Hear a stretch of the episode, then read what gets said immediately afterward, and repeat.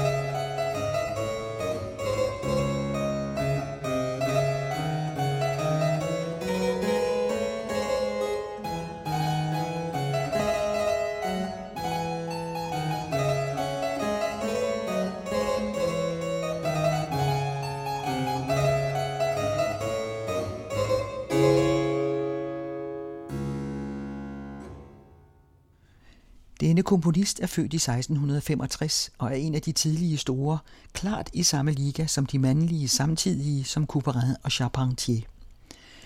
Elisabeth Claude Jacquet de la Guerre var også den bedst kendte og mest profilerede af de overraskende mange kvindelige komponister i barokken. Jacquet-familien rummede en del instrumentmagere og musikere, faktisk hele hendes nærmeste familie. Både hendes onkel og grandonkel var instrumentmagere, og hendes far var organist ved Saint-Louis en Lille-kirken i Paris. Begge hendes brødre blev også organister, og hendes søster spillede cembalo for grevinden af Gise husstand. Man kan jo også nå at tænke, at der vel også har været en mor der. En sikkert meget musikalsk kvinde, men hende ved vi ikke noget om. Som ved underbarn optrådte hun første gang fem år gammel ved Ludvig den 14. hof i Versailles hos Solkongen. Kongen blev så betaget af den lille pige, La Petite Merveille, det lille vidunder, som han kaldte hende, at hun kom der regelmæssigt i overvis. I juli 1677 som 12-årig blev hun omtalt som århundredets vidunderbarn i bladet Mercure Galant, som var grundlagt nogle år før og som i en anden form stadig eksisterer. Og der stod, at hun kunne synge svær musik fra bladet, akkompagnere sig selv og andre på cembalo og komponere og spille i alle de tonearter, hun ville. I nogle år boede hun hos kongens elskerinde, Madame de Montespan, og var hendes særlige favorit. Hun boede der, indtil hun 19 år gammel giftede sig ind i en anden berømt musikerfamilie med organisten Marin de la Guerre, og parret slog sig ned i Paris. Hun var været inde for mange koncerter i sit hjem og var berømt for sit store improvisationstalent. Hendes værker omfatter vokalmusik, både kirkelig og værslig, musik for cembalo og strygere og dramatiske værker. Da hun blev gift, havde hun allerede komponeret adskillige værker, hvor de fleste er gået tabt. Og hun underviste og gav koncerter både i sit hjem og over hele Paris og havde stor succes. En notits i en avis, Le Parnasse Français, omtalte hende for at have en helt usædvanlig lethed for at improvisere præludier og fantasier. Nogle gange kunne hun improvisere op til en halv time med harmonier og melodier med stor variation og med den bedst tænkelige smag, som charmerede hendes lyttere. Sådan kunne der stå i en avis dengang.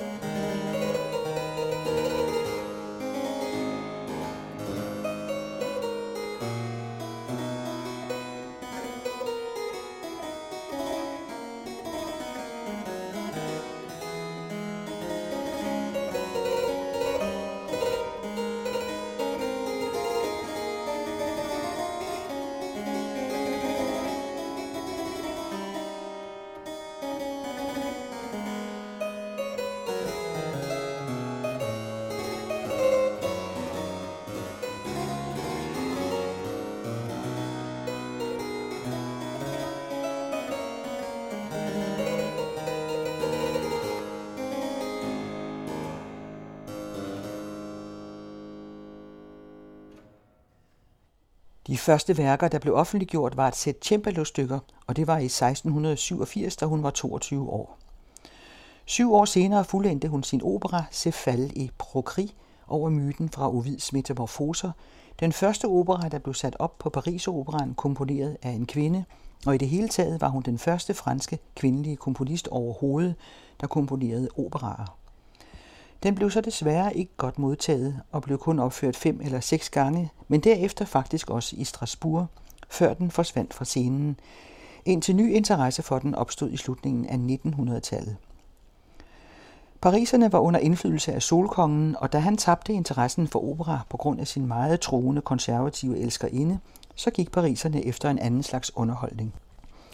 Dengang angreb de katolske autoriteter opera som en sanselig form for underholdning, men moralen i Frankrig var ikke særlig høj, for der havde været en del militære nederlag, som påvirkede folks æresfølelse.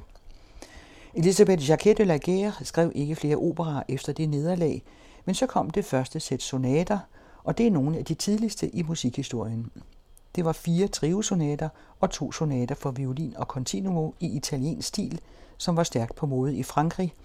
Sonaten var en ny genre i Frankrig, der kom på mode efter at være blevet skabt ved udgivelsen og udbredelsen af Arcangelo Corellis sonater i 1680'erne.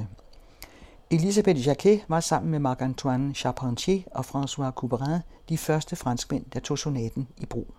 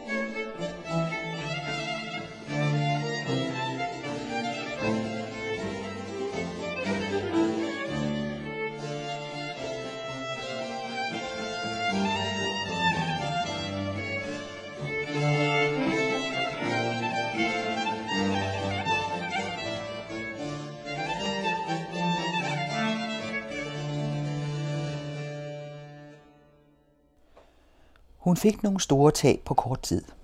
Hendes eneste barn, en søn, døde 10 år gammel. Han havde vist et meget stort musikalsk talent. Hendes far døde, hendes mor, hendes bror og også hendes mand. Det var i 1704, og det gjorde, at hun ikke komponerede eller spillede i nogle år, og derefter ændrede hun fokus. Derfra brugte hun al sin energi på at arrangere koncerter, der skulle holdes i hendes hjem, som var i Rue Regratière på Lille Saint-Louis, som er den ene af de to øer i scenen lige midt i Paris.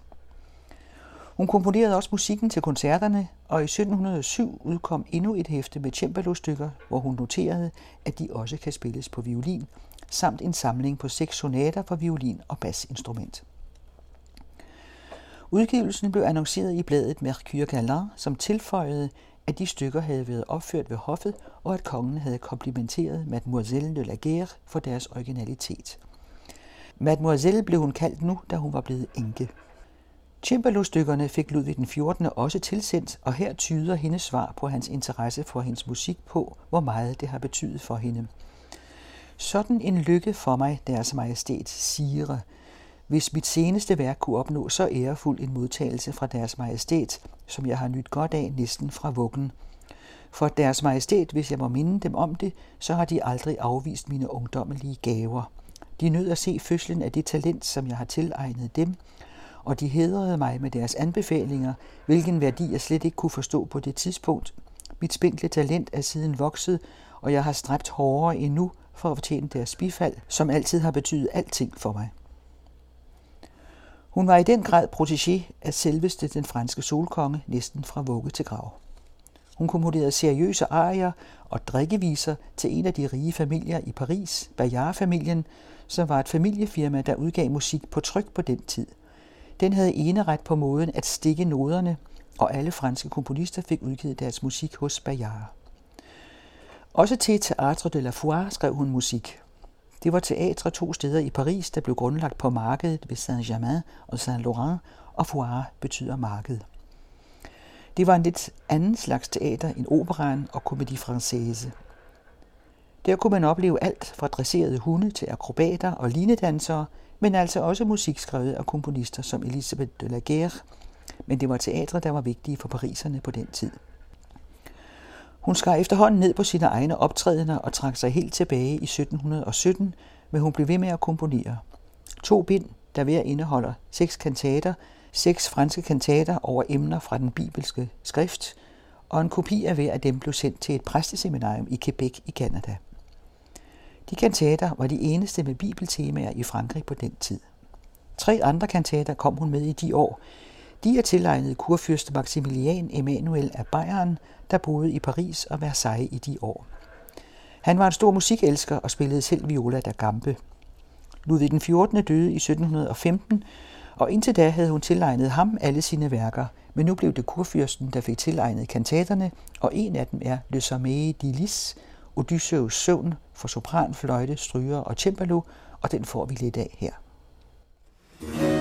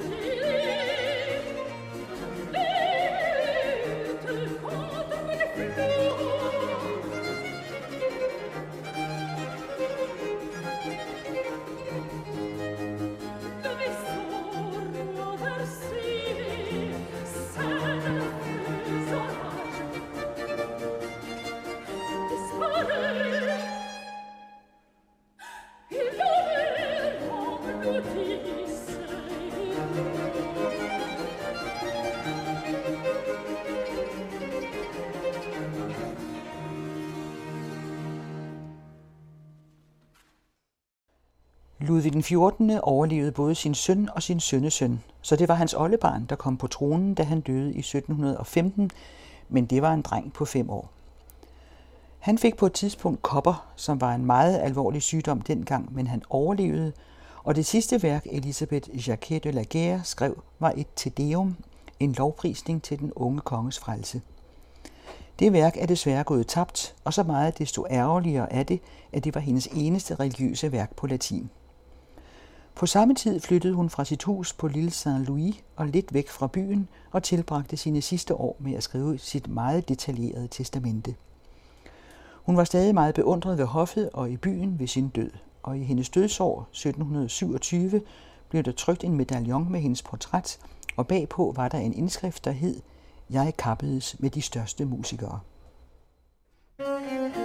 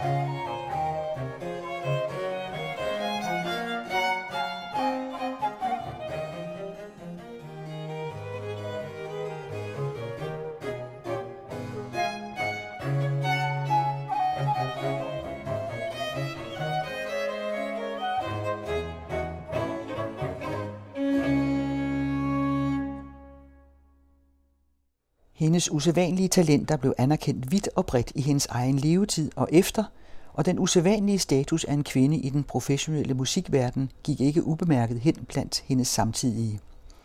Kort efter hendes død skrev en videnskabsmand en særlig pris til hendes ære.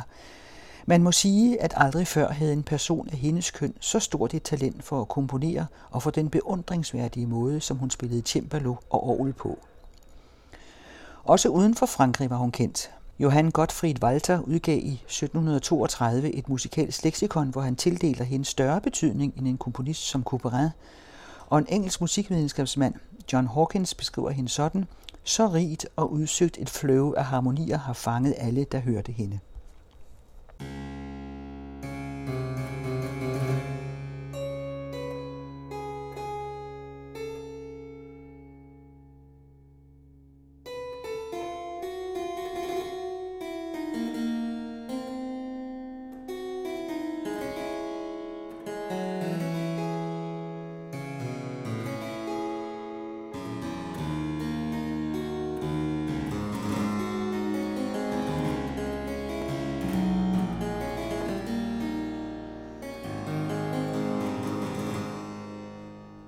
Hvad angår hendes værker, noder og tegn, har man ved de nye udgivelser af hvert af værkerne baseret dem på en sammenligning af alle tidligere kilder.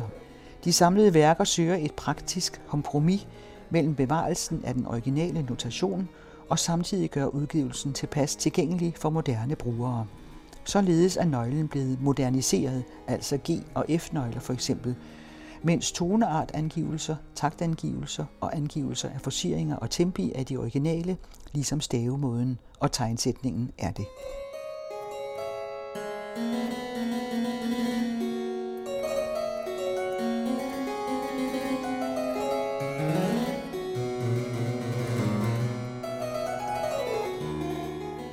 Al musikken var af Elisabeth Jacquet de la Guerre.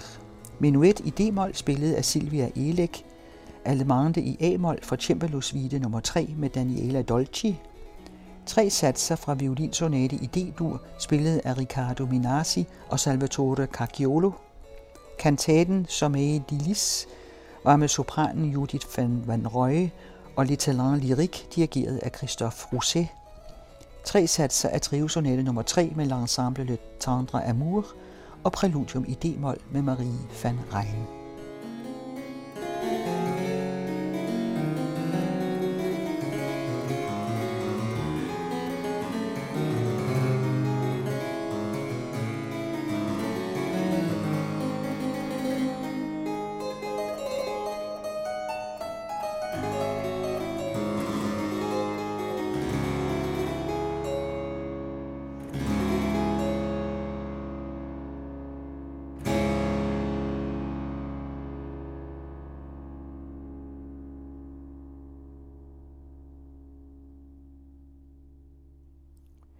Det er Kirsten Røn, der tilrettelægger serien om 15 kvindelige komponister fra 8 lande gennem 400 år.